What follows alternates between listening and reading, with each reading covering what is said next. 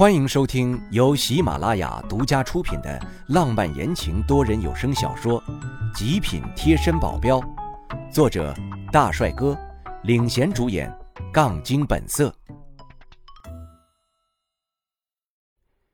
第一百七十一章，拿到文件。赖飞总算是没有吊我胃口了，念了出来。佳子说：“那我可以一直住在你们那儿吗？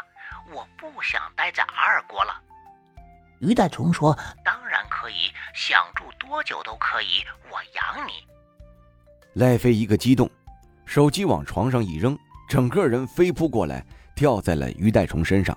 还好我闪得快，哈哈，不错呀，这一趟没白来。你居然都找到心中良人了，这我什么时候能找得到啊？赖飞虽是这么说，脸上却是止不住的笑容。他在真心替于代虫开心，这算是意外的收获吧。我也替他高兴。大家相识这么久，我也把他们两个当做兄弟了。他们能遇到自己的另一半很好。我那件事儿还没有谱呢，什么时候能搞定苗倩倩呢？这事儿先放一放。于代虫，遇到了就好好把握，千万不要像我一样。我往床上一躺，他们现在也清楚我的情况。坐到我身边，赖飞犹豫着说道：“等云茂这事儿一完呐，我们帮你一把，绝对帮你搞定苗倩倩。怎么搞定啊？哎，到时候你就知道了呀。这两个还不跟我说，但看他们笑得猥琐的样子，肯定不是什么好主意。我眉头一皱，哎，你们别乱来啊，到时候会把事儿弄得更糟糕的。这件事啊，绝不会给你搞砸的。他们还挺自信的。”这事儿让我微微期待起来。好事一来，运气就来了。第二天，我们还没醒，高美子那边就传来好消息了，说她拿到证据了。我们一个激动，马上赶到她说的地点。她不能跟我们见面，就怕跟踪，所以把东西放在了一个十字路口旁边的垃圾箱下面。我们三个小心翼翼地过去，拿起东西就夹在腋下，很自然地走进一个咖啡厅。开了一个包厢，迫不及待地把东西拿出来，一打开，上面全是密密麻麻的阿文。我嘴角一抽，把文件递给他们。呃，你们看得懂吗？他们也是一脸茫然。于代虫机智地拿出手机，拍下来，传到总部去。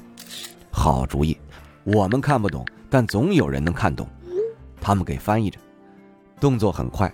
我们仅仅是喝完一杯咖啡的功夫，总部就来了电话，那边异常的兴奋，跟我们说任务完成了，可以回去了。我大概知道那份文件一定是一个极大的证据，可我还是想知道那是什么东西。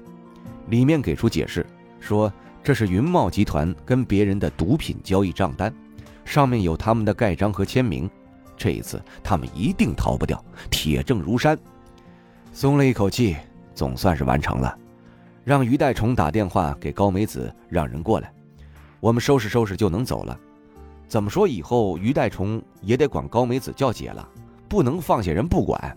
特别是我们还要带上川家子。可是，电话打过去没人接，我心里咯噔一下。这武藤平次这么重要的文件丢了，肯定一下子就会被发现，到时候他肯定最先怀疑高美子啊。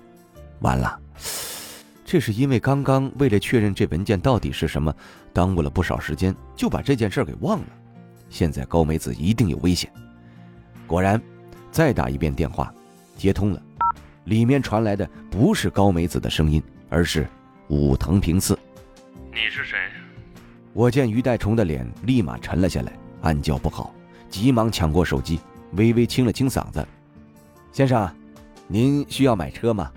我们这儿有最新的款式。那边挂了，我松了口气，放下电话，脸色应该也好看不到哪里去。高美子应该是被关起来了，我们要赶紧去把她救出来。武藤平次一定会逼问她的，晚一分钟就多一分危险。嗯。于代虫站起来。好，我知道他是要先去把川家子接过来，现在川家子的处境更危险。武藤平次会想办法用川家子来威胁高美子说出来的，他知道川家子是高美子的弱点。赖飞，你也跟着去吧，我一个人能行。看了眼赖飞，我觉得他还是跟着于代虫搭档更好点。赖飞犹豫了下，我催促道：“快点没时间考虑了。”没等他回答，我就先出去了。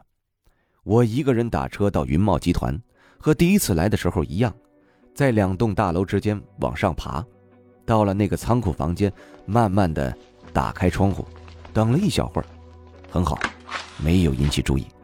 闪身进去，有一个小门，我用透视先看了看外面的情况。这时候正好有人走过，体型跟我差不多。我猛地打开门，把那人拉了进来，打晕，快速的把他的工作服脱了下来，套在自己身上。